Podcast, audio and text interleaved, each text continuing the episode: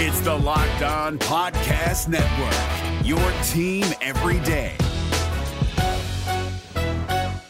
Jackson Gatlin here, host of the Monday edition Locked On NBA podcast. Every Monday, I cover the three biggest stories in the NBA with the local experts from Locked On. It's an awesome recap of the weekend of the NBA and a look at what's ahead. Mark your calendars on Monday to join me for Locked On NBA podcast, available on YouTube and wherever you get your podcasts.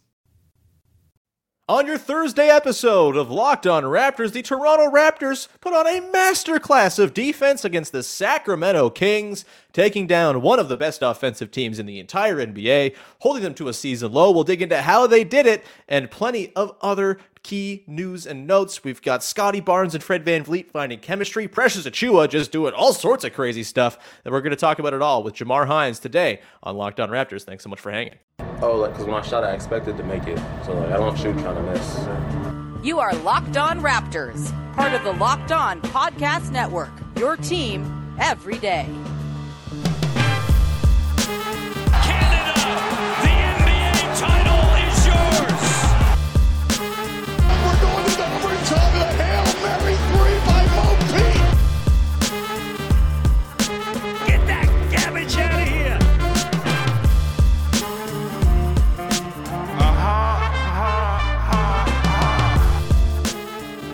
What's going on? Welcome to episode number 1328 of Locked On Raptors for Thursday, January the 26th. I'm your host, Sean Woodley. I cover the Toronto Raptors now for nine seasons on various platforms. You can find all my work over on Twitter at Woodley Sean. You can follow, support, uh, subscribe, follow, rate, review, all that good stuff to all of your favorite audio feeds on your favorite podcast apps. And of course, we're on YouTube. You can go hit the big fat red subscribe button. You can't miss it if you go to the Locked On Raptors YouTube channel. Support it there. It's so appreciated when you do that. And join our little Locked On Raptors family over here on all the various platforms on which you can find the show. Today's show is brought to you by our friends over at FanDuel, the official sportsbook of Locked On. Make every moment more. Visit fanduel.com slash locked on today to get started. All right, on today's show, coming off a banger, 113.95, the Raptors take down the Sacramento Kings to open up their seven-game Western road trip. The Kings came into this game one of the best offenses in the league, the best offense in the league, I think, since the start of the month. They have been on a heater, and the Raptors just completely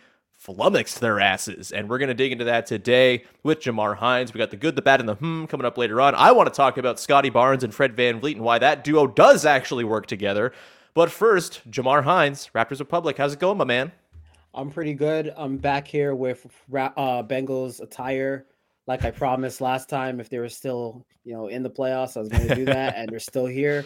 And I expect them to be in the Super Bowl in two weeks, and I'm going to do it again. I don't mean like I don't have much else attire as a like a 80 Dalton jersey that I I terribly need an upgrade on or something, but you know, it is what it is, and it's ruled the jungle until it's not.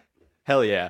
Uh, we uh, are not going to talk about the Bengals on today's show, but if they're in the Super right. Bowl in two weeks' time, I will give you a full, like, four minute Bengals section of the show just for you to go off and uh, have a good time with it. But uh, for now, we're going to talk about a really fun win, maybe the best win of the season. I think, you know, maybe inarguably the best season considering the Mm-hmm. Kings were at full health, the Kings were red hot coming in, and the Raptors, uh, like, just completely neutered the one of the best offenses in the NBA. Jamar, I'm curious, sort of your, your big takeaways on the way the Raptors play defense in this game. Were there any particular standouts to you? What were your thoughts on the way the Raptors executed their scheme? We haven't seen them do that do it very much this season, but I think this was probably the best start to finish defensive performance they've had all season long when it comes to sticking to their scheme and letting it work for them.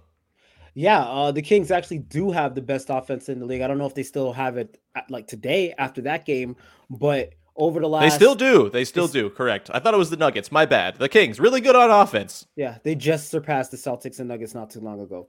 But over the last well, eight games or so, the Kings have been averaging almost 130 points a game. So Mhm. it's like 10 more than their 120 average, and the Raptors held them to 95.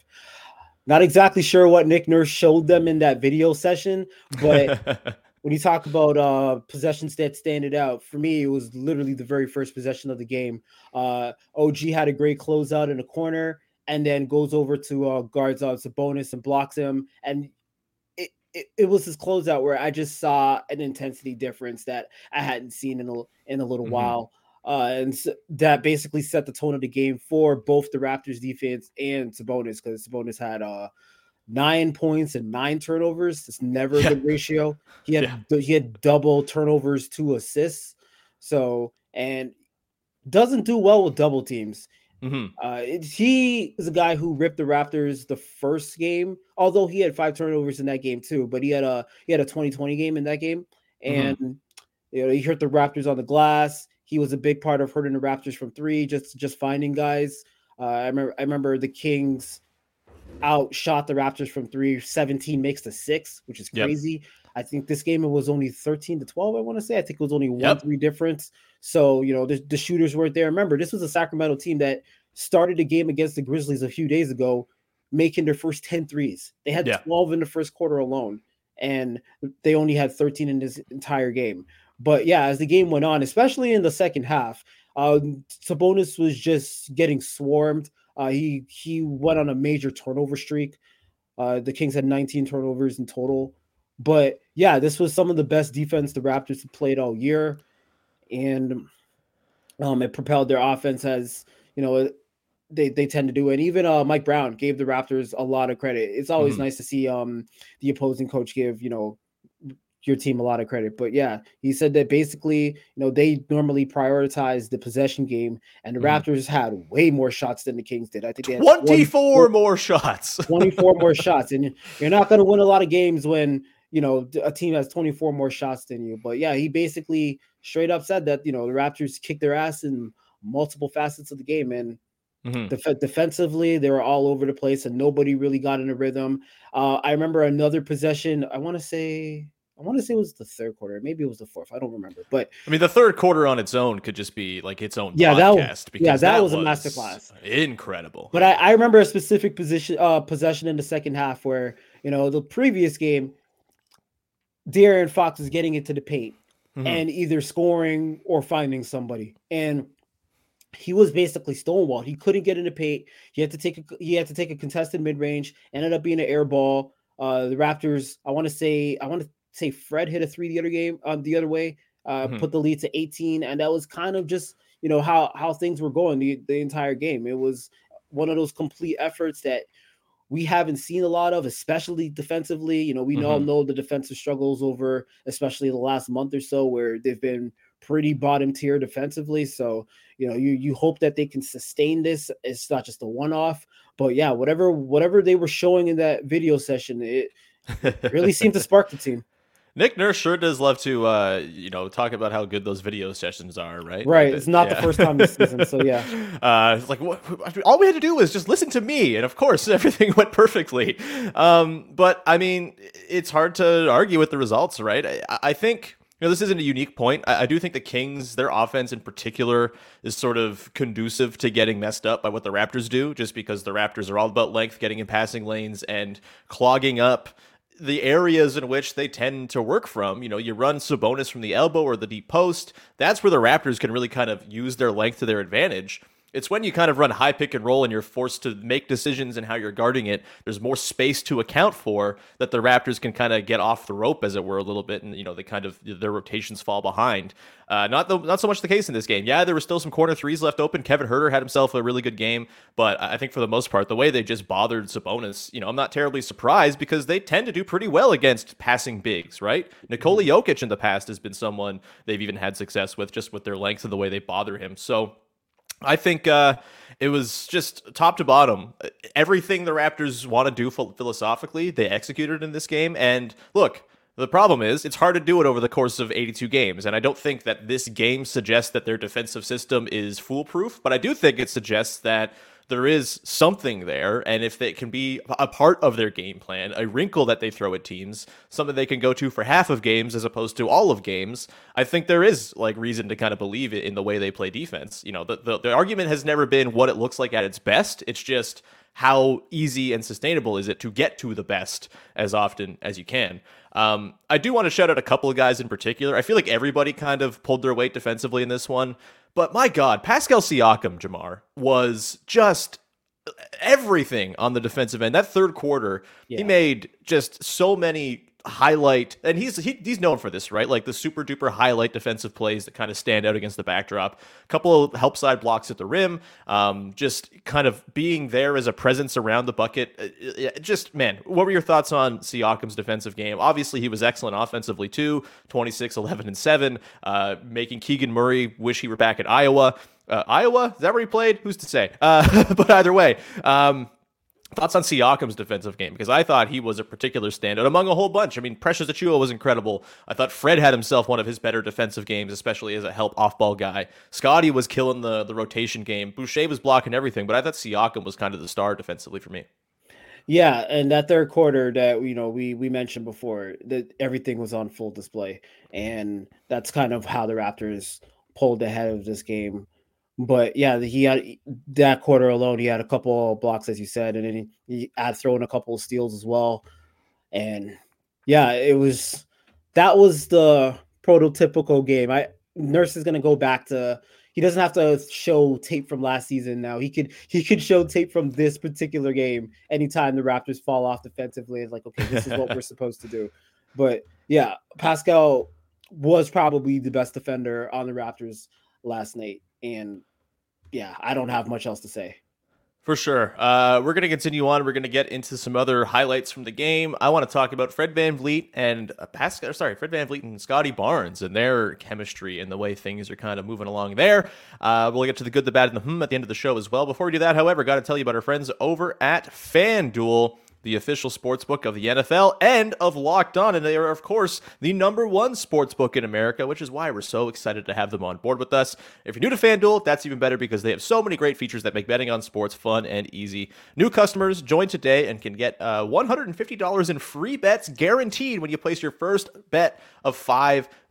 Just sign up at fanduel.com slash locked on. FanDuel has all your favorite bets from the money line to point spreads to player props. Plus, you can even combine your bets for a chance at a bigger payout with a same game parlay. Like I've said, when I am going to dabble in a little sports betting, it's usually because I'm at the game and want to enhance the live experience. What better way to get that same game parlay going while you're in the house watching the Raptors or whatever other team you're watching? It's a, it's a really fun thing. It's all in an app that's safe, secure, and easy to use. So, football fans, basketball fans, hockey fans, the like, Place your first $5 bet to get 150 bucks in free bets, win or lose, at fanduel.com slash locked on. Make every moment more with FanDuel, official sportsbook partner of the NFL.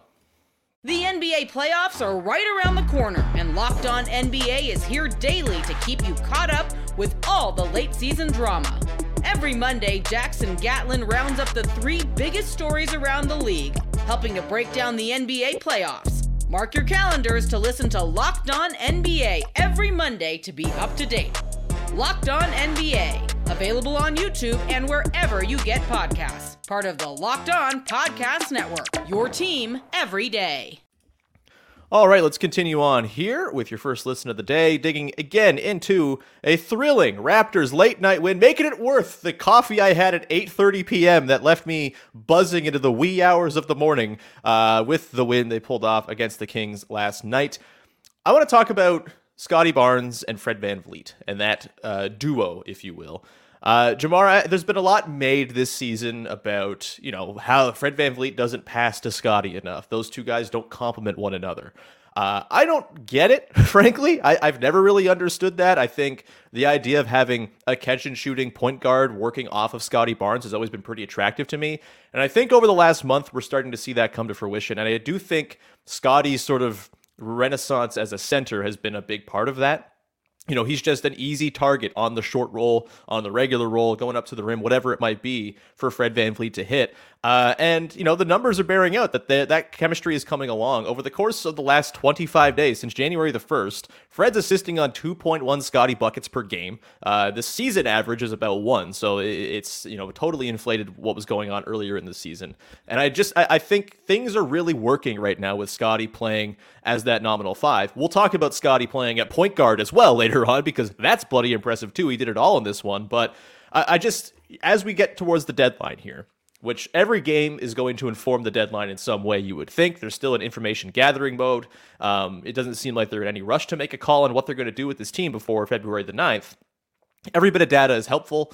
And I just feel like every little bit of a glimpse of Scottie Barnes and Fred VanVleet working with one another. With Pascal Siakam obviously in there too. I have no doubts about the way Pascal and Fred work or the way Pascal and Scottie work as a duo. It's that Fred Scottie duo that I think has been this sort of point of contention for people.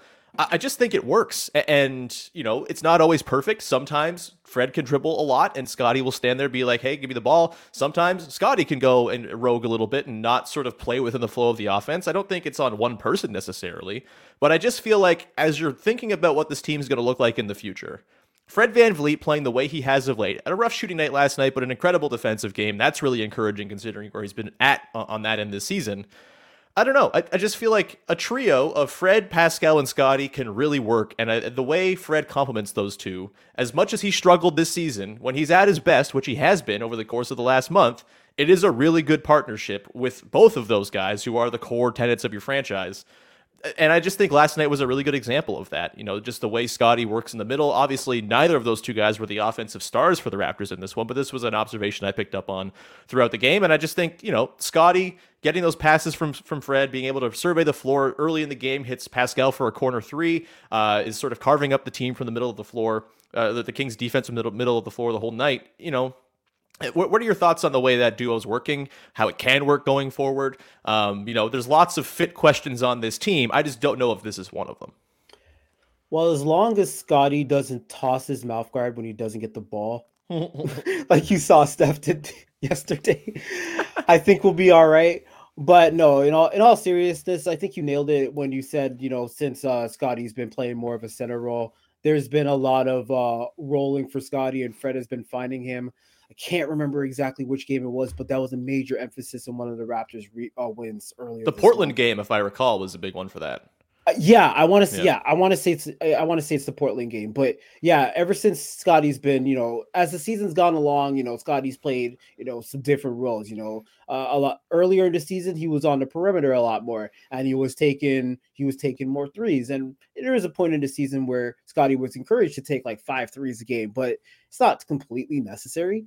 Mm-hmm. So around those times when he's on the perimeter, there is kind of really no way for Fred to give him the ball and you know in an effective type of way out, mm-hmm. outside of just swinging it. And yeah, just look at the Scottie. He's only like a 30% three point shooter at best. So it's not like your best type of offense. But sp- specifically, since they started um, featuring him as a big and having him roll to the rim, it, it, has been a thing that's really worked. And Fred's talked about this for a while now, how, you know, he kind of uh, wishes he had a guy that he could, you know, play, do a one five pick and roll and do some rolling with. He, you've seen him do it with Koloko a little bit from time to time this season. Mm-hmm. So yeah, putting Scottie in that position has really worked. Um, the short roll stuff has really worked. I do think it's the Portland game now because the short roll, yeah, Nurkic Nurkic wasn't Nurkic was playing drop, and then that opened up a lot of uh, offense for Scottie to even mm-hmm. shoot like one of those little floaters or you know get all the way to the rim. So yeah, it was the Portland game. Good call on that. But yeah, it's it's worked more and more as the season's gone along, and that's honestly Scottie's best role on the team. I think that those are where his numbers are the highest. And then you know when Scottie's rolling, it's not just for him to score. Uh, he's he's a willing passer to find anybody else who's you know breaks open from three, you know, if there, if there's help or you know a cutter. I know the Raptors don't uh, should cut more than they do, but hmm. I know they should cut more than what they do. But okay, Juancho's like. I'm here. I do it. I do Juan- it. Juancho does it. We need more people to emulate what Juancho does in terms of cutting. There, there isn't mm-hmm. enough of that. But yeah, it, it there's definitely been more uh Fred Scottie um offensive chemistry than there was, I would like say two months ago. For sure. And I think the way, if you're someone who's like, well, you got to get Scottie on ball reps, uh, the way you do that is what we saw last night, what we've seen in a lot of games recently, where Scottie Barnes becomes your de facto point guard for your bench lineups. And that worked once again. They've had a lot of success with that. They did against the Knicks. Um, yep. They did against the, the Kings last night as well. And the start of those fourth quarters, man, like it's maddening how little this team seems to need from their transitional lineups to just be good over 48 minutes But it really might might be a thing here where Scottie running with those groups, whether it's with OG, whether it's with Gary. You know, they brought Gary in yesterday in the in the back part of the fourth quarter, just you know to I think offer a little bit more shooting life into that lineup as opposed to what OG's doing. I got some thoughts on OG coming up in just a sec, by the way, but I, I just think you know, that's a way it's 48 minutes over a game. Like you can get all of these guys their pockets where they get to kind of go and cook. And we know what this team can look like late in games when they are on the string, when they are just playing within the flow of the offense. Again, they're 22 and 27. A lot of these things need to repeat themselves a whole lot of times for anyone to feel confident that this is something that's going to carry forward here. But you're looking for things that can be the sort of grappling hooks that you use to climb out of the hole you're in. And I think Scottie running with these bench lineups, you get him those on ball reps, so maybe he's satisfied with those. You also have him as your sort of nominal five with your regular lineups. And by the way, uh, Scottie yesterday against Domantas Sabonis, who was 6'11, did not look overmatched or, you know, s- frankly smaller than Domantas. Is he just 6'11? I don't know. Maybe I'm a I'm a Scottie Barnes height truther, who's to say? But I just feel like those Scottie lineups might be an actual avenue here to keeping Pascal's minutes down. Pascal played 34 minutes last night. He got to rest eight minutes before the halfway point of the second quarter. That's because Scottie's been able to run with these groups and make them work. Yeah. Uh, and, you know, with Precious doing what he's doing in those lineups as well, we're going to talk about Precious too. Uh, you know, I just, it's really, really interesting to me, these, these groups. You know, I pulled up here the four man trio of Scottie, Juancho, Boucher, and Achiuwa. It's played 57 possessions together. It's not a ton, but they are a plus 8.4 per 100 possessions uh, over that time. Again, teensy, teensy sample, barely matters at all, but uh, that's encouraging. The offense is humming along incredibly well 130 points per 100 possessions. The defense, not quite as good, but I think the defense there is maybe the thing with the most upside, depending on who that fifth guy is with that group. Um, it's just, they seem to have found something there, and that seems to maybe allow everybody their own little pockets of the game with which they get to play with the ball in their hands. And this is the difficulty of being an NBA coach. It's a difficulty of rotations, managing personalities, managing, you know, different guys' agendas and things they want to do with th- their time on the floor. And I feel like maybe, just maybe, we're starting to get to some sort of balance and equilibrium with the way the team is playing and the way the guys are getting their own little pockets within which to go and cook. And man, for Scottie, just a like a, a cool ass line. Seven points, six boards, ten assists, uh, one turnover. By the way, uh, really fun game from Scottie, and I think there's a lot to you know believe in there. I think as far as his relationship on the floor with Fred and Pascal, and the things he can kind of do on his own as well. Maybe best of both worlds there. That's kind of a uh, Draymond line. Yeah, truly. like and like that's the impact he can have, except he can actually look at the basket and score whenever he wants. like it's yeah. he's not the shooter that maybe prime Draymond was, and like no one is Draymond Green. He's not Draymond Green defensively, that's for damn sure. But as far as the impact on the offense, you know, get yeah. get Scottie Barnes in the middle of the floor making decisions off of a Fred Van VanVleet pass or a Pascal Siakam pass, and I think you are in very good shape. And I think we also saw last night too you know, they were smart when the Kings started trapping Fred at the top of the pick and roll. He was having trouble sort of getting through those doubles with the length, and all of a sudden, oh, yeah. all right, we'll just have Pascal or Scottie handle the ball, and that wasn't a problem anymore. Right. It's nice to have options. It's having more than one player who can dribble, a good thing as it turns out. Just because they overlap sometimes doesn't mean you just go ship one of them off. Um, are you like where are you at on the Fred thing, Jamar? I, I, this I feel like I asked this to everybody who's on the show. Uh, their various thoughts on various guys being traded, but for Fred. I feel like maybe the last month has calmed the waters a little bit. Uh, maybe there's a little less worry about what his next deal might look like. Um, where are you at with the idea of moving him before the deadline or not? I don't know what to think between Fred and Gary because hmm. those mm. two seem to be the highest commodities to be traded considering their contract situations.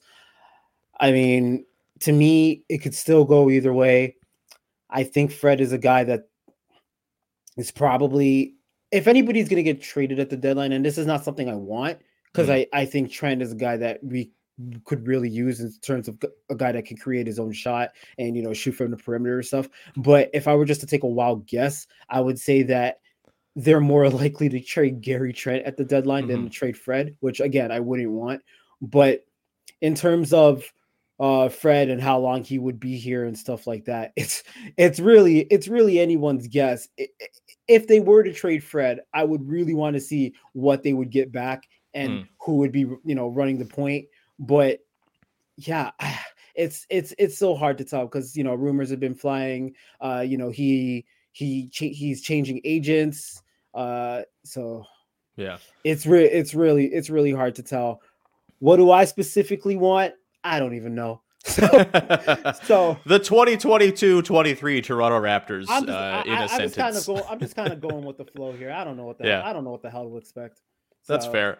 I, I think I'm. Well, let's screw it. I don't think they should trade Fred. I think he's a guy who's really good. And yeah, the start of this season was just discouraging and concerning. And maybe the back end of whatever his next deal is will start to look a little iffy. But he's really good. And he's played like Fred VanVleet for the last month. And the way he compliments Pascal and Scottie, I think, uh, is underrated and very important. And just because he's not the best version of his type of player in the NBA doesn't mean you don't need that type of player on your team. Um, you know, we'll we'll get into some other trade stuff, I'm sure, in, in the next segment, and uh, some thoughts on you know again the fit and the weird overlap of skills and how it's all played out. We'll get to that in just one second. Before we do that, however, just a reminder: Locked On Leafs is your daily Toronto Maple Leafs podcast of Locked On, hosted by Mike DeStefano and Dave Morisuti. They do a great job breaking it all down for you. They won again last night. The Buds are good, and uh, Locked On Leafs also extremely good. So go check them out wherever you get your podcasts and on YouTube.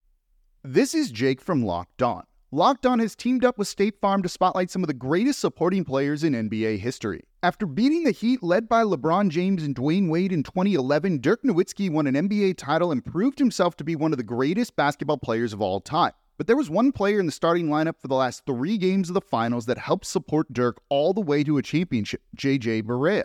Led by JJ and Jason Terry, the Mavs' second unit proved to be the strength throughout the playoffs, where they led the NBA in bench scoring. But for games 4, 5, and 6 in the NBA Finals, Mavs coach Rick Carlisle inserted Barea into the starting five to help the Mavs space the floor and put more playmaking around Dirk. JJ Barea had a knack for running the pick and roll with Dirk that helped the Mavs score more efficiently on their run to a title. Dirk Nowitzki couldn't score the way he did if he didn't have much needed support from someone like JJ Barea. Sometimes you and I need that kind of support too. Think of State Farm like a pivotal team player. When you need help protecting the things that matter most, remember the jingle and just say, like a good neighbor, State Farm is there. All right, we've reached the good, the bad, and the hmm, the way we round out every single Raptors recap of uh, a game that took place the day prior. A good thing from the game, a thing we didn't like, and a thing that's got us a little bit intrigued. Let's start with the good, shall we? Jamar, what was your good from this game against the Kings, other than, you know, the easy answer, which is all of it? Yeah, there was a there was a ton of good, obviously, and I when we were talking about Pascal earlier, this isn't my good. It's just something noteworthy that I forgot to mention that. Mm. Um, when we were talking about Pascal's defense, I forgot to mention that in an 18 point game with under two minutes left, he's still diving on the court for a loose ball. So, Yep. you know, that just told you everything about the intensity the Raptors were playing yesterday. But in terms of my good, I will give it to the bench combo of Precious and Chris Boucher, which we haven't Hell really yeah. talked about too much in this uh, pod so far. But yeah, uh, Boucher killed it in the in the second quarter. Uh, he made a couple of threes. We know all know that's been a struggle Mhm. this season. You know, he had a he had a couple blocks. Uh, he was one of the guys that was propelling the Raptors offense. Uh, just simply by you know being a presence presence defensively, Mhm. and then Precious really took over in the fourth quarter. Uh, and for a stretch there, you know, he's, he's just just straight line drives, get into the rim, finishing. Uh, I'm pretty sure Precious made a three in that in that stretch as well. Mhm. But yeah, Raptors only played eight guys, and Mike Brown mentioned that afterwards. Oh, welcome to our Raptors basketball, Mike Brown. But yeah, Are you He new said- here? but yeah, he said two of two of the three guys we just had absolutely no answer for. And Mhm. Precious uh, said after the game that you know there hasn't been a lot of games this season where, first of all, he he he's used to Boucher, and you know he says that they have a good chemistry together, which they do. And he said that there hasn't been many games this season where you know they've both gone off together. Mhm. Part big part because of you know in Precious long um time off the court because of Sure. his injury. But yeah, it was really nice to see them, you know, th- go off each other and you know take turns, kind of uh dominating the Kings. Where those bench minutes were crucial, and that allowed a guy like Pascal to play only 34 minutes. Because that fourth quarter, he pretty much sat half the. He was able to sit half the quarter, and the Raptors Yeah. didn't really falter all that much. So yeah, uh Precious and Chris Boucher, you guys get my good. Yeah, again, it's gonna take a few more efforts from you know the deep bench guys, or just not just the regular bench guys, for me to buy into the bench being fixed or whatever. But like Oh, this yeah, is sure. this is what Chris Boucher was last year, right? Just this completely disruptive, uh, sort of just like screwball of a player. You throw him in, and it's just like, what the hell do you do with this guy? He's crashing the offensive glass. He's blocking threes. He's you know getting help blocks at the rim. He's really effective when he's on, and he hasn't been on enough this season. And that's been a big part of the Raptors' bench struggles. On the Precious side of things, maybe he's just on all the time. Uh, he has been just a thrill to watch, and I get like butterflies in my stomach every time he touches the ball these days because I'm just like something cool is going to happen here. Something bad might happen, but more often than not these days, it is something very cool, whether it's a dunk or uh, something I'm going to get to in my hmm coming up in just a second here that's precious related. But man, that guy, the finishes for him, just kind of soaring through the air through contact. He's so freaking strong. He doesn't get knocked off of his position in the air somehow. Like he just kind of cuts through guys like a hot knife through butter in midair. Uh, he's like such an impressive athlete. I, I put this out last night. He might be the best athlete the Raptors have had on their roster since Jamario Moon. And like maybe that's even overselling Jamario Moon. Like he's he's incredible, man. Like I'm just I'm having a great time watching Precious. I'm fully Precious pilled, and last night, uh, you know, hopefully a lot more people got got Precious pilled along the way because that dude is the real deal. Uh, let's get to the bad, shall we? I will uh, go first here. I don't even know if this is a bad. It's more just uh, eh, eh, it feels a little uncomfortable. It's OG Anunoby's role definition. I I'm it's tough. There's a lot of guys who like to shoot on this team, and I think our pal Assad Alvi over from Yahoo has made the point that like the guys they have on the team are almost too good to be the role players they need them to be, and I think OG is kind of indicative of that. I think OG is incredible when he's just bombing, catch and shoot threes, getting steals and scoring on the run, cutting and scoring under the bucket, sort of doing role player stuff. He does it at a really high level. He's had, you know, seasons of 60-ish true shooting kind of in that role player, play finisher, opportunistic scorer role. I think it's just you know, I've made the comment before. It kind of feels sometimes like his shooting is rushed. I don't think that's quite the situation that we've seen lately. I think if we've just seen like it's hard for everybody to do all the things that they want to do. And I do kind of find that in the moments where the Raptors offense is looking good, the times at which it's most likely to kind of get stuck is when it swings to OG because it kind of feels like he's in the process of deciding, all right, is this my time to go and get my own? Am I just going to bomb a three? Um, am I going to you know shuffle it along to the next guy? And I'm sure OG will figure it out given enough time. But I do wonder if just like the fit is something worth examining. And we've talked all week long about the potential of an OG trade and why I think maybe that is the move if you're going to do something before the deadline, just because of the enormous haul you could, in theory, get back to sort of rebalance the roster. And to the point of Precious, I wonder if Precious is good enough if he's starting to make it so you can kind of over, overcome the loss of OG's defense if he were to trade him. It's not like it could totally blow up in their faces for sure uh, and be something they regret for a very long time. But you know, and I'm totally fine if they do nothing as well, right? Uh, I'll go with the flow, do whatever you know I, they see fit, whatever. But um, the idea of an OG deal becomes more and more interesting to me every single time I see him just kind of feel like a little bit lost in the offense. And with the way Precious is emerging, the way that you know Fred, Trent, Siakam, Barnes, Precious lineup, I think kind of has a lot of potential there. I, I don't know. It's not even maybe it's more of a hmm than a bad, but I do feel like it's just it's a bit of a, cl- a clunky fit right now for OG within the Raptors offense to find the spots where he can kind of go and get his and have it be like an effective play for the offense. What do you think about that? You're not wrong on that. And I don't have a particular bad, so I'll just tag on the, to this topic. Hmm. You're not wrong though. I've seen that a lot lately. People have seen that a lot lately where it's like it's kind of like the my turn type of thing where Sure. Yeah, because you would love to OG to just you know be a 3D 3 and D guy and you know do some secondary scoring when you know the ball's not going through a, a Fred or a Pascal or a Scottie. But there are those times where he ha- you know he decides it's his time to have one of those possessions where he tries to create something off the dribble and you know it's still kind of clunky you know he's had his opportunities to you know see what he can do as a primary scoring option when guys have been hurt especially last year when Siakam started the season Mhm. you know recovering from surgery and that that kind of had mixed results but you know currently as we are right now he's still a guy that struggles to you know basically dribble and Mhm. get clean shots off. It, it it's his stuff is still uh robotic and he has a high tendency to just barrel into people and draw offensive fouls. Mhm. So it is kind of a weird fit in terms of how to incorporate OG in the offense sometimes. And it's it's it's inconsistent because you those games where you know he gets a lot of open looks from three and you know he might he might cut a little bit or he might have a post up or something. He could end up with like a 25 or 27 points. And Totally. then and then we have these games where it's kind of like you don't know how to put him in the offense and he might end up with like 7 or 8 or something like that. So he's one of the guys where it's just you don't know if you're looking for a, spec- a specific amount of points or anything like that. You don't really know what you're going to get from OG any given day, depending Mhm. on just the circumstances, how teams are guarding and stuff like that. And that probably adds to his reported frustration of wanting to do more in the offense.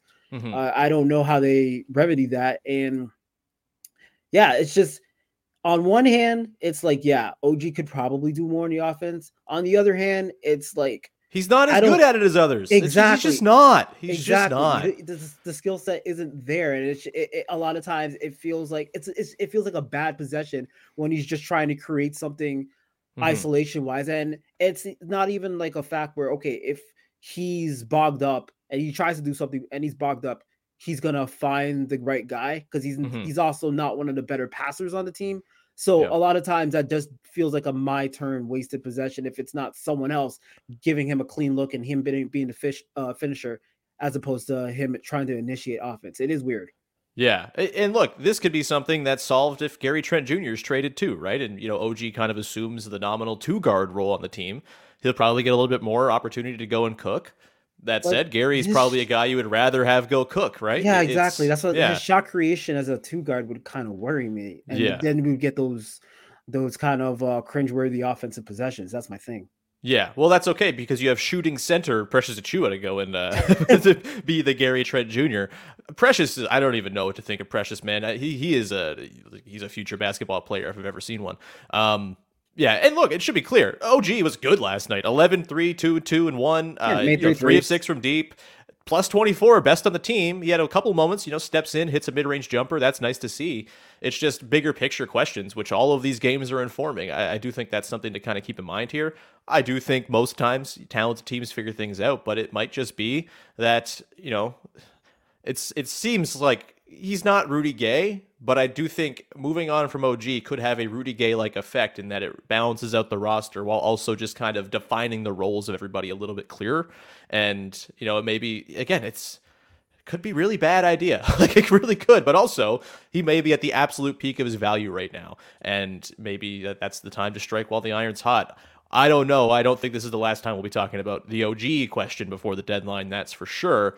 Let's get to the whom quickly. Mine is very quick. Precious Achiuwa's throwing passes on the run now, uh, like getting the ball, driving, and then making heads up passes to the corner.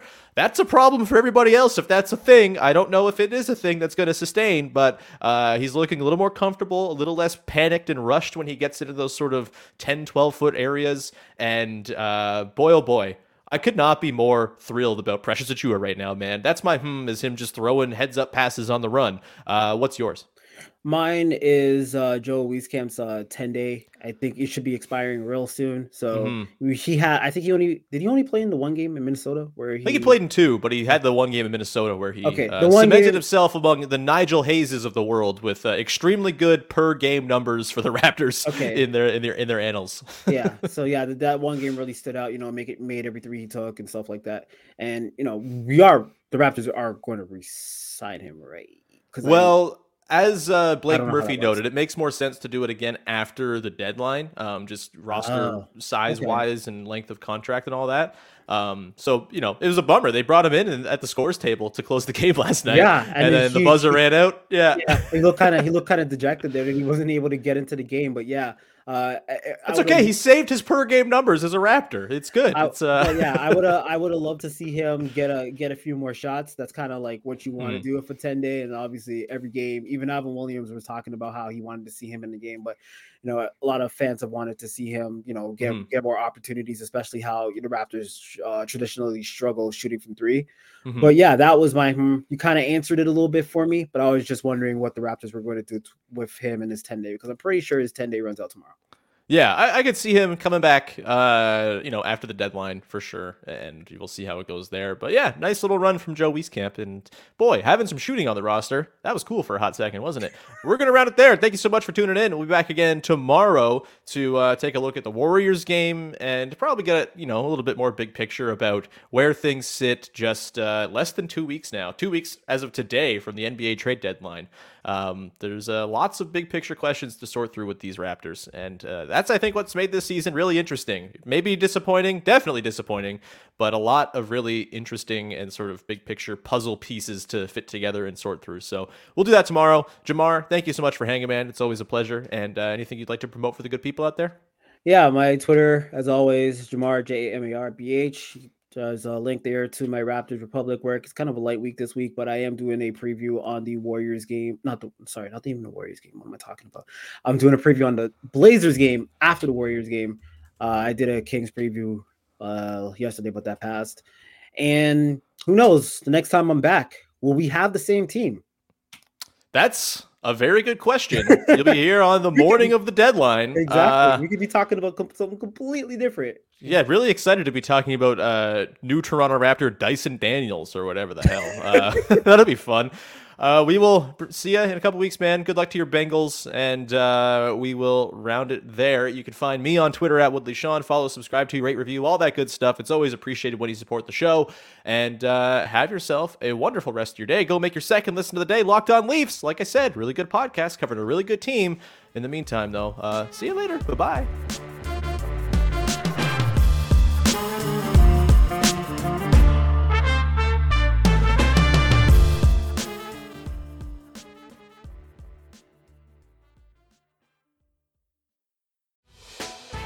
Hey, Prime members, you can listen to this Locked On podcast ad free on Amazon Music. Download the Amazon Music app today.